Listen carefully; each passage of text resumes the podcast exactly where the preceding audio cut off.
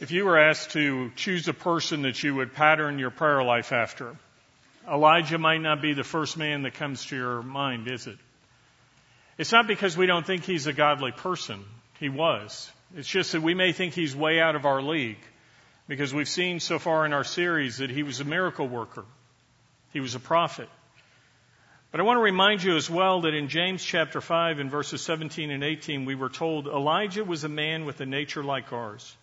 And he prayed earnestly that it might not rain, and it did not rain for the, on the earth for three years and six months. And he prayed again, and the sky poured rain, and the earth produced its fruit. You see, Elijah wasn't one of these characters from Comic Con that had a cool mask and a red cape. People didn't run around going, It's a bird, it's a plane, it's Elijah. He was a man just like us. He had limitations, he had disappointments, he had fears, he had failures, there were frustrations in his life, but Elijah was a man of faith. He was a man of faith who prayed, and he saw great things happen. In 1 Kings 17.1, we, we saw that when Elijah prayed that it wouldn't rain, it didn't for three and a half years. In 1 Kings 17.20 through 23, we saw his faith was stretched as he stretched himself out on the body of that lifeless boy, and he prayed earnestly that God would bring the boy back to life. And God did. We saw in 1 Kings 18 last week how he prayed that fire would fall from heaven. And it did. As we come back to 1 Kings chapter 18 today in our Bible, looking at the last part of this passage, we're going to see Elijah in prayer again, this time not for fire to fall from heaven, but as he pours out his prayers before the Lord, he's asking that God would pour rain upon the earth.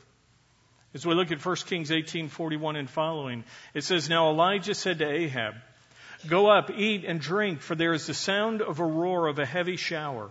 So Ahab went up to eat and drink. But Elijah went up to the top of Mount Carmel, and he crouched down on the earth, and he put his face between his knees. And he said to his servant, Go up now, look, look toward the sea. So he went up and he looked, and he said, There's nothing. And he said, Go back. Seven times this happens. And it came about the seventh time that he said, Behold, a cloud as small as a man's hand is coming up from the sea. And he said, Go up, say to Ahab, prepare your chariot and go down, for there is a heavy, so that the heavy shower does not stop you. So it came about in a little while that the sky grew black with clouds and wind, and there was a heavy shower. And Ahab rode, and he went to Jezreel. Then the hand of the Lord was on Elijah, and he girded up his loins, and he outran Ahab to Jezreel. Now, this part of the story picks up right after the death of the 450 prophets of Baal. Uh, it, it's easy to kind of miss this part about the rain, isn't it? I mean, we've just had this mountaintop showdown at Mount Carmel. We've had 450 false prophets wiped out. And, and right on the heels of it, we come back and it says Elijah went up to pray for rain. Now, this is where the story began back in chapter 17. If you remember, he showed up at the palace and he told Ahab, There will be no rain for the next period of time except by my word. And the reason there would be no rain is because God said that people had turned from him. One of the consequences, as we talked about, was that God would withhold the rain as judgment to discipline his people, to draw them back. And last time, when they saw that fire fell from heaven and they acknowledged Yahweh is the true God, they turned from this pagan God Baal and back to the true God. God says, Now I can withdraw the discipline. Now I can send the rain. And as the rain is about to fall, Elijah tells Ahab to ready his chariot so he won't be bogged down by the downpour that's coming. I want you to notice that as Elijah says this, uh, we see here in verse 43 that there wasn't yet a cloud in the sky. There's, there's nothing to show rain is coming, but Elijah says, I hear the roar of the approaching rain. Now, this isn't like the old TV character. Some of you here remember the Six Million Dollar Woman. Remember her? And she had a bionic ear. And they would have this part in the show where she could always, you know, she'd hear stuff in the distance that nobody else could hear. That's not what we're reading about here. What we have here is Elijah had ears of faith. He could hear the rolling thunder before his eyes could physically see what was coming. It's a little bit like watching a thunderstorm that's approaching. You know, this past week we've had some pretty good storms here in San Antonio, and if you watched them come in, you know, you kind of saw the signs of it happening. Maybe you were startled by a boom of thunder when you hadn't seen the lightning strike. And when we pray, it's a little bit like that sometimes. When I was little, I, I remember standing at, at a window watching a storm roll in, and there would be times that I would see a flash of lightning, and then there would be this rolling thunder that would follow. And, and as a young boy, I wondered why, why don't lightning and thunder happen at the same time? Now, of course they do. They happen simultaneously, but what happens is light travels faster than, than the sound of thunder. And so there are times we see a bright flash before we hear the thunder, or maybe vice versa. We haven't seen the lightning, but we hear the thunder. And at times when we pray, what happens is we're, it's like sitting at the window of heaven. And, and we're praying and we're asking God to, to answer our prayer. And there are times we see a flash of lightning some sign, something that says there's a, a, thunderous response that is about to come. Your prayer will be answered. But there are other times we sit praying at the window of heaven. There's no flash of lightning. There's no thunder. We see the rain falling, the waters rising, and what we wonder is, does God hear us? Is God really there? Does, does He hear us? And if He does, does He care? And in those times where our prayers are going unanswered, we should check our spiritual condition. We should look at the Word of God and see, is there some reason? Maybe our prayer is being hindered. Men, the Bible tells us that as husbands, if we're not living with our wives as we should, our prayers will be hindered. The scriptures are clear that all of us, men and women, when there's sin in our life, we can block fellowship with God. There are a number of other reasons God may not answer our prayers. But if we search the scriptures and we find there's, there's no reason why our prayers should not be answered, what we sometimes will find is that what's happening is we're looking out with our limited view of the heavenlies. And we can only see just a small part, and we're wondering why our prayer is going unanswered. But what we don't see is in another part, there's a flash of lightning. And there's going to be a thunderous response that is soon to follow. So as you search the blackened skies during one of life's thunderstorms, realize that God may have already answered your prayer. And continue to pray by faith, expecting God's thunderous response to follow, even if you don't see the lightning strike. Isaiah 65:24 tells us, "It will also come to pass that before they call, I will answer, and while they are still speaking, I will hear." And this is what's happening with Elijah. You see, it's it, it's not until verse 42 that Elijah begins to pray, but here in verse 41 he says, God has already heard the prayer. God is already answering this request. 1 Kings 18:42 says, So Ahab went up to eat and drink, but Elijah went up to the top of Mount Carmel, and he crouched down on the earth and he put his face between his knees. So Ahab is told to prepare to return to the palace, to have a feast for the rain that's coming. But we see that Elijah instead goes back to the top and he, he kneels down to pray. He puts his face between his knees. His face is in the dirt. As I thought about the posture of Elijah here, it reminded me of a, prayer, a poem that is called The Proper Way for a Man to Pray.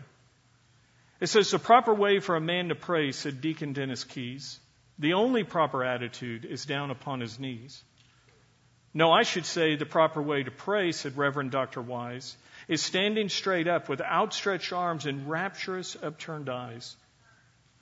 No, it seems to me that his hands should be devoutly placed in front, with both thumbs pointing toward the ground, said Reverend Dr. Blunt. Well, last year I fell in Hodgkin's well. Head first, said Cyrus Brown, with both my heels a sticking up and my head pointing down. And I made my prayer right then and there. The best prayer I ever prayed, the prayingest prayer I ever prayed was standing on my head. Ever found yourself in one of those situations? Desperate? Praying hanging upside down, maybe? You see, as we read about Elijah's posture in prayer, friends, the physical outward sign is not important. It's the inward posture of his heart that we're reading about here. I want to remind you that as we've looked at Elijah's prayers and in 1 Kings 17:21 we saw that he was stretched out on the body of the boy as he prayed. In the first part of Kings, 1 Kings 18, Elijah was standing before the Lord, and now he's crouched down, kneeling on the ground, face in the dirt. When Elijah falls to the ground and he puts his face in the dirt, it's a reminder to him of who God is. It shows the, the humility of his heart, the inward posture. And it's really important when you rewind the tape just a bit and remember where he is and what's happened. I mean, remember he's on the top of Mount Carmel. Do you remember what happened at Mount Carmel last week? It was there that the prophets of Baal, 450 strong, had paraded up the mountain. There was this, this big show that went on. They built this altar. They, they prepared a bull. They laid it on the altar. They were jumping around, cutting themselves, lances and spears and knives. Picture the scene of, of the top of Mount Carmel. The altar is still there. The unconsumed uh, pagan sacrifice to the false god Baal is there. And all around it are, are knives and spears, and there would have been ripped parts of robes and amulets that had been ripped from their neck as the people seized these 450 pagan prophets and dragged them down the hill to kill them. Elijah, as he comes up and he sees this and is reminded of the battle that took place, as he sees the burn spot where fire fell from heaven, as, as he sees and is reminded of the glory of what just happened, it would have been real easy for him to strut around and to say, Look what I did. Look at how, how mighty a work was done through me. But instead, what he does is he falls on his face in humble acknowledgement of who God is and what God has just done. In the times where you go to God in prayer, what's your posture? I'm not saying are you down on your knees? Are you, are you pointing your hands up saying, well, if they're up, I get what I want. If I point down, that's the wrong way. It doesn't happen that way. I mean, when you go before God, do you stop and just recognize who He is? Whose, whose presence we're entering into? Do you stop and acknowledge how awesome He is? And that we get to go to God. And as we go to God, we talk to Him as Daddy. Remember when Jesus taught the disciples to pray? He said, Say, Our Father, Abba, Daddy. And as you spend time and linger for a moment, as you adore Him, as you see Him for who He is, your heart will overflow in worship. And as we worship Him, it will humble us. It'll show the real smallness of who we are as we compare it to the greatness of our God. And it should cause us as we enter into the holiness of God to say, I need to confess my sins. I need to recognize how unworthy I am to be in His presence. And as we're there, understanding the awesomeness of who our God is, it, it, helps us in the prayers we're about to pray, doesn't it? Because suddenly we realize how big He is and how little our needs really are in comparison. And as we think about the power of God, it gives us more confidence as we make our request. Think of the story of a little boy. He was in his backyard one day. He's in his sandbox, he's playing with his trucks, he's building roads, digging tunnels. And as he's doing so, uh, he comes to a point where his truck hits this rock. Now he kind of moves the sand around, digs down, and he sees the edge of a rock. He, he tries to move it, and he figures out this is a pretty big rock. And so he keeps digging around it. He unearths this, this rock, and it seems like a, a boulder to this little boy. And, and he wants it out because so, that's where his road needs to go, and he tries to move it, and, and, and, and he can't get it up, so he, he puts his back against the sandbox. He's using his feet, and he's pushing and pushing, and finally he manages to roll the rock a little. And so, with great effort, he continues to push the rock with his feet over to the edge of the, the sandbox. And he tries to lift it, but it falls down and it crushes his, his chubby little fingers. And so he builds a ramp with the sand and other things, and he keeps trying. But no matter how hard he tries, no matter how much effort, the rock continues to fall back into the sandbox. And one final time, it rolls back on him, crushing his feet as he's trying to push it up. And tears begin to fall from his face. And at that moment, there's a shadow that, that is overcast over him in the sandbox. And the little boy looks up. And he sees his father standing there. Little boy has tears streaming down his face, and what he doesn't know is his dad's been standing at the kitchen window the whole time watching. Just watching this whole process. This little boy struggled. And, and the father very gently says to his son, he says, Son, why, why didn't you use all the power you had? And he says, Daddy, I did, I did. I tried everything. I did my best, and, and I couldn't get it up. And he said, Son, you didn't use all the power you had. You didn't ask me. And then he bends down, and with no effort, the father picks up the rock and he throws it aside. I wonder what big rocks you're facing this morning in your life or the life of a loved one.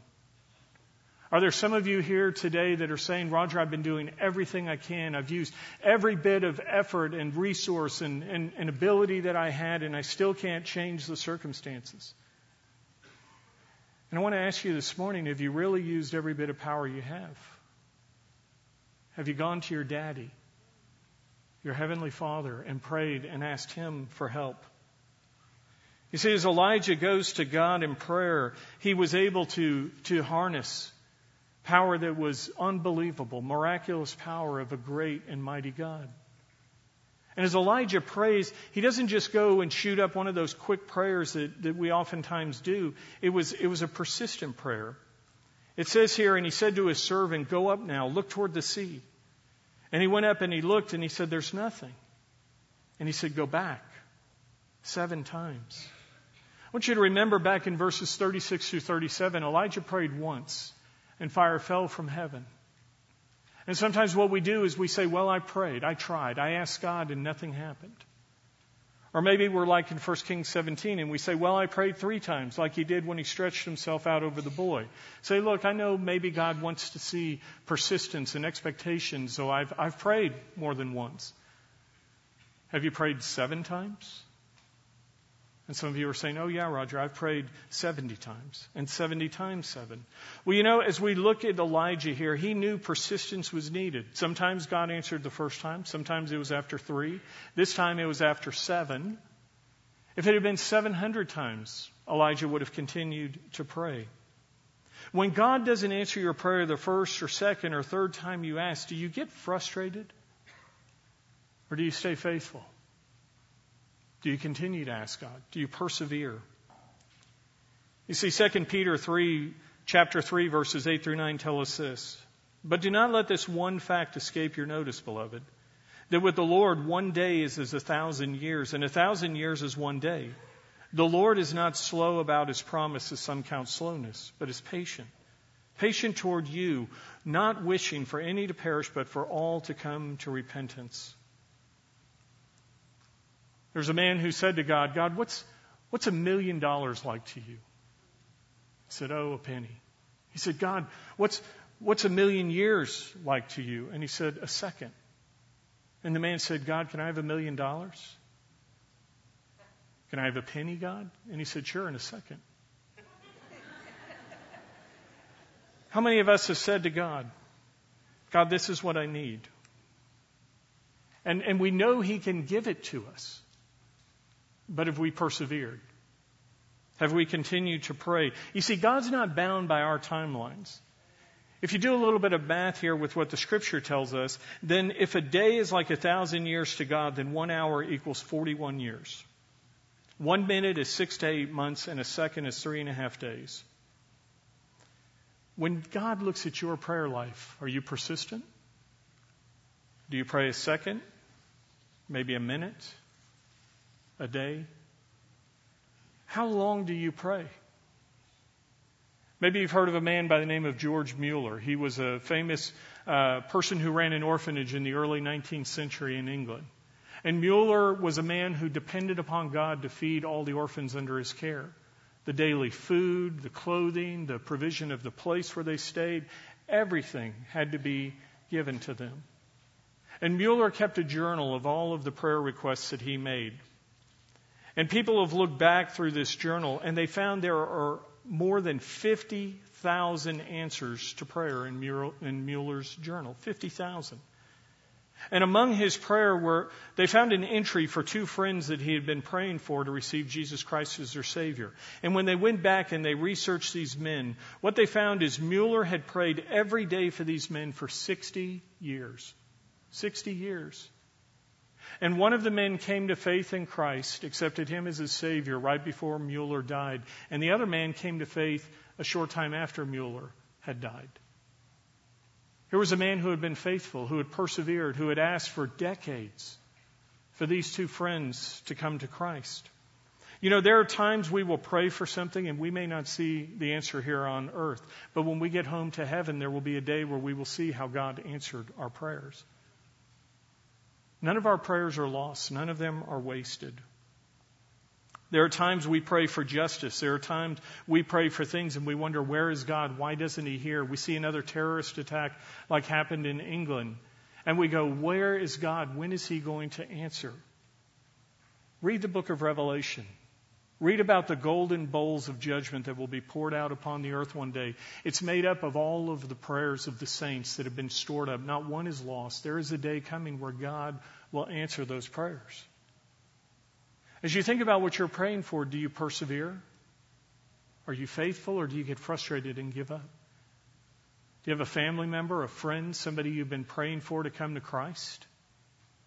Have you prayed decades? Would you be willing to pray 60 years or more if needed? Jesus teaches the principle of persevering in prayer in the New Testament. In the parable of the neighbor who knocks at midnight in Luke chapter 11, we see it.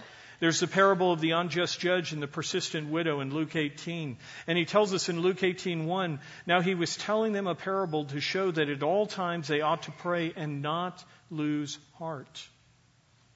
See, the Bible is full of reasons that our prayers are not answered. As I said, look at your life and say, what could be a hindrance? What could be something keeping this prayer from being answered? The book of James gives us some reasons our prayers are unanswered. He says in James 4 2 through 3, You do not have because you do not ask. You ask and do not receive because you ask with wrong motives so that you may spend it on your pleasures. He starts out with the basics. He says, Some of you don't get your prayers answered because you never pray them. You do not have because you do not ask.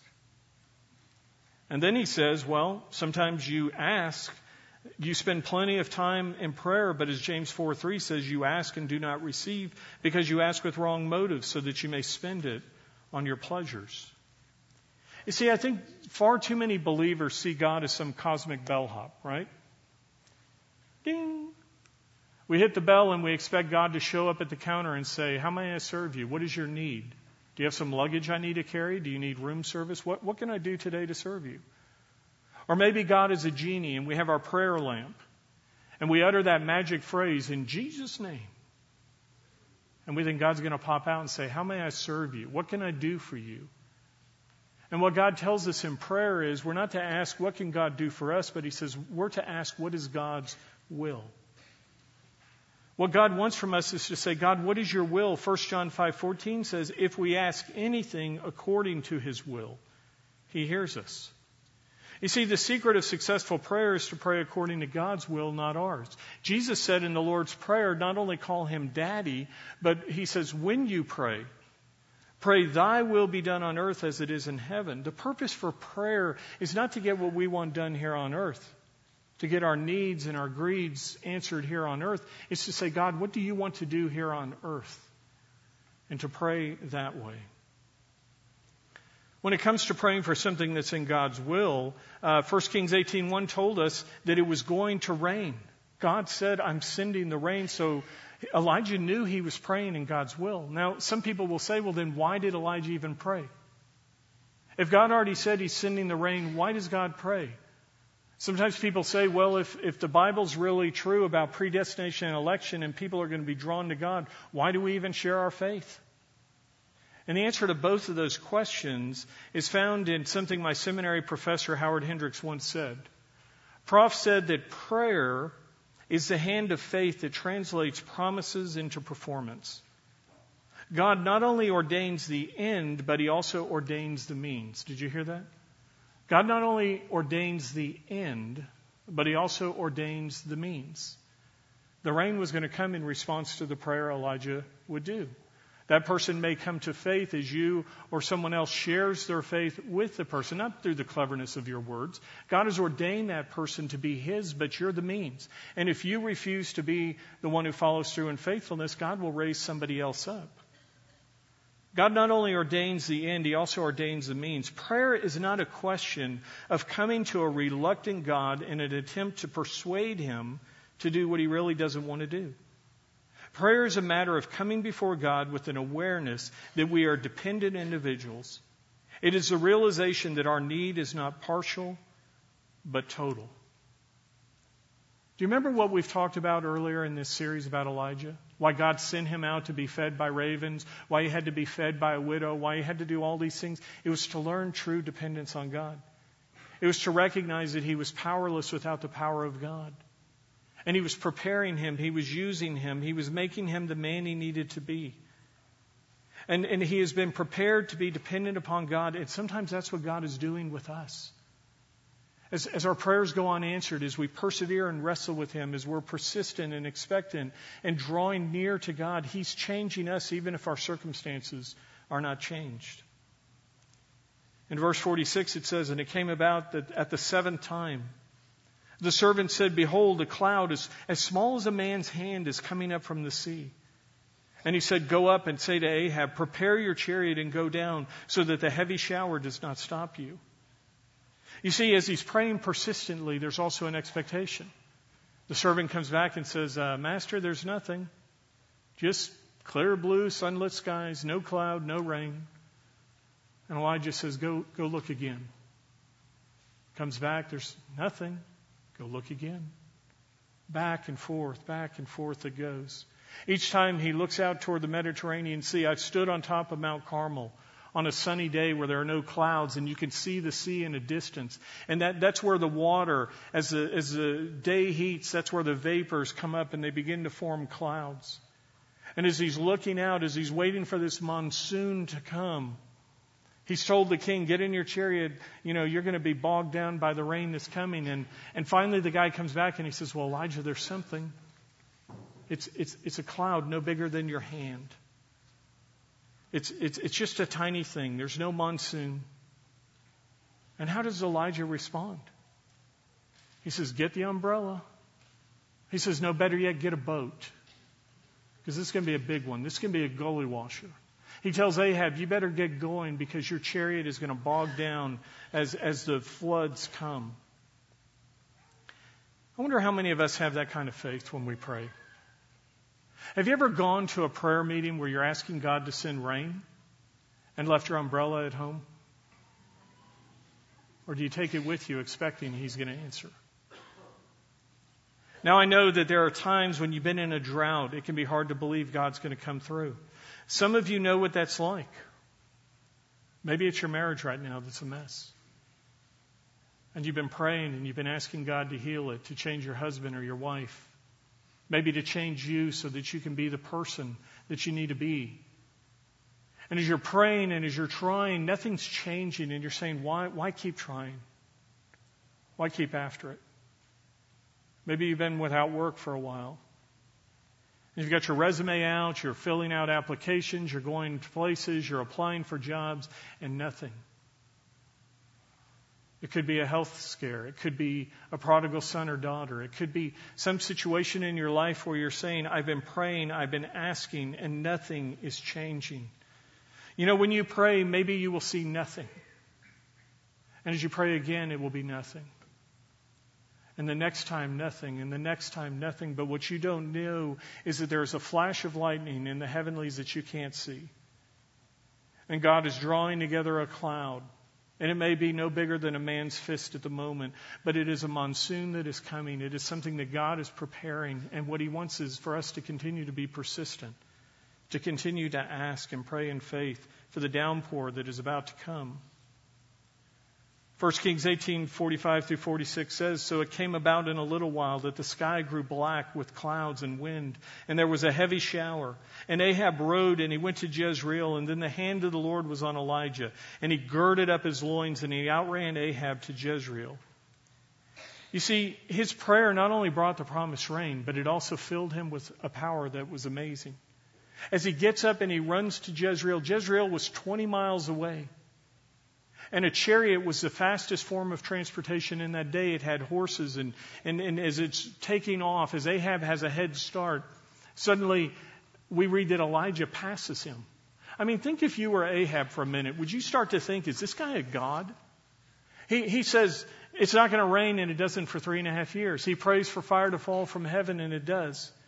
Then he prays for a rain, and a flood comes, and now this guy's, you know, a streak passing you by. Friends, he wasn't, he wasn't a God. He wasn't a superhero.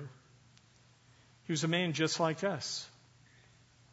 He was just a man who had faith in a great God, and he turned to him in prayer. And because of that, verse 46 says, the hand of the Lord was on him. God and his power were available to Elijah, and they're available to us today.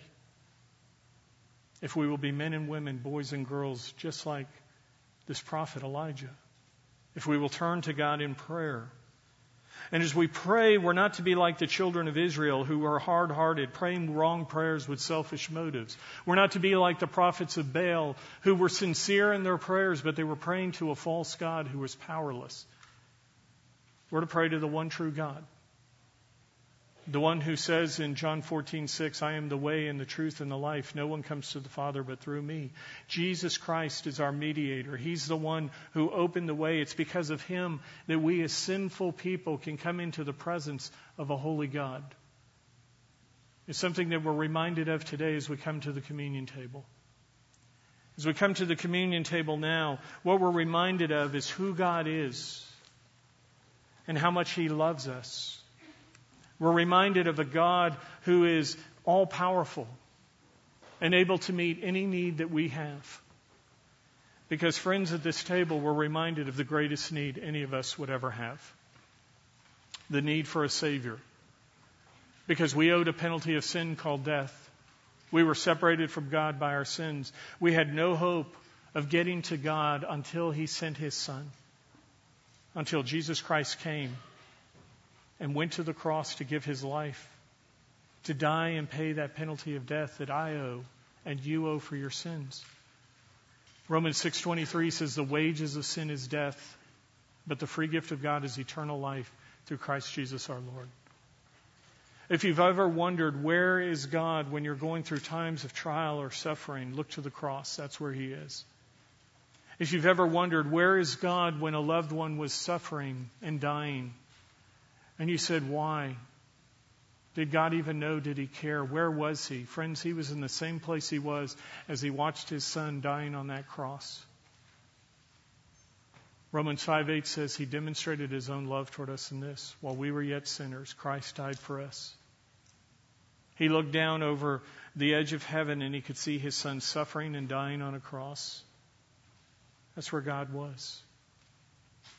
He said, I love you and I know your need, and your first and greatest need is for a Savior. I know you're facing many things this morning, but if you're here today and you've never yet come to faith in Jesus Christ, that is your greatest need. That is your first and foremost need, is for a Savior. And Jesus offers you the gift of new and eternal life. If you will turn from your sins into Him and say, I'm a sinner and I'm in need of you. I recognize I can't get to you by how good I am. But God, I know what you did. You came and you took my place. And you provided that bridge that is set down over the chasm of sin that separates me from you. And today, Jesus, I'm accepting your Son as my Savior. You can do that as the elements are passed by taking the bread and the cup and saying to God, I believe you're who you said you are, my Savior. And as you take those elements, you tell God, I'm taking you today. I'm accepting you as my Savior. As you take and hold these elements, the bread representing His body and the cup representing His blood, I want you just to spend some time in prayer for those of us who already know Him. And say to God, God, maybe I've sinned. I've made some mistakes this week, this month, this year. And confess those sins, recognizing we're coming before a holy God. He tells us to come with clean hands and hearts. This is a table open to all who are believers in Christ. You don't have to be a member of Wayside, just a part of the body of Christ. So we take and hold these elements, and we'll take them together in a moment.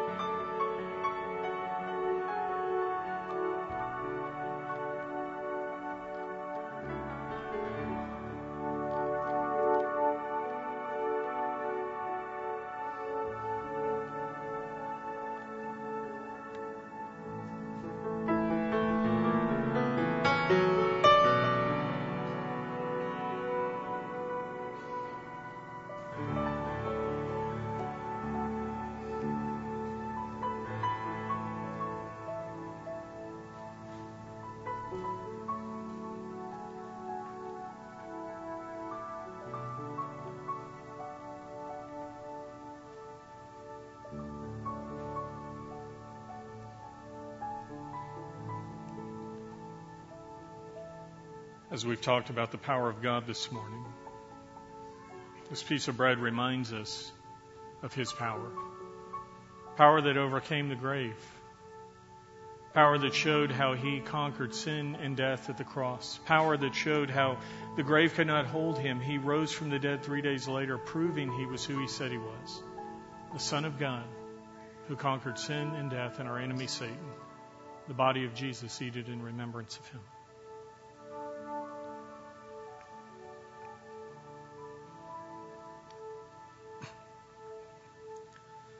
As we hold this cup. A cup of juice, it represents so much more than that. It represents God's great love and grace. The people in that day prayed and hoped for rain to come down and, and water the parched earth that was drought ridden. This cup represents the grace of God that rained down on us as the blood of Jesus was shed, as He washed away our sins.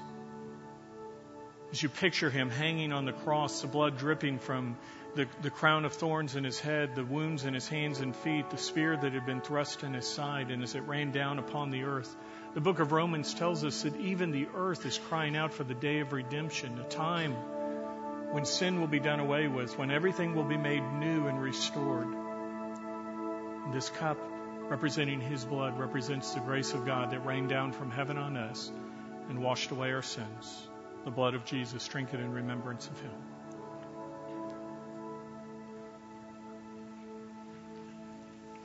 Will you join me, please, as we close in prayer? Lord God, thank you for your grace. Grace that is remembered today as we come to this table, as we are reminded of your great sacrifice, your great love for us that was demonstrated in that while we were yet sinners, you, Jesus, died for us, as Romans 5 8 tells us. We thank you, God, that you are who you said you are the creator of all, and the one who conquered sin and death, the one who set us free by the power of your blood. Jesus, as those who have been recipients of your grace, as those who have been washed clean of our sins, would we be messengers of grace? Would we go into the world around us, a world that is hurting and broken and needing to hear the hope of eternal life? Would you use us, Lord, as your mouthpieces? Father, as those who go, we need to go in your power. We need to uh, be wholly dependent upon you. And so, would we be men and women of prayer? Would we be those who talk to you about friends and family and coworkers before we talk to them about you, God? Would we ask you to prepare their hearts, to draw them near? Would we be those who ask for courage would we be those then who are faithful, not just to pray, but to follow through and share the good news? Thank you, Lord, for the gift of grace. Thank you for making us a part of your family and for using us as a part of your plan to share the good news. So use us now, Lord. Send us out as your men and women, your missionaries into the world around us. We pray in the name of our Savior, Jesus Christ. Amen. There are going to be prayer leaders at the front after the service, those who would love to pray with you if you have a time of need. I'm going to ask that you stand now and sing this closing song of worship.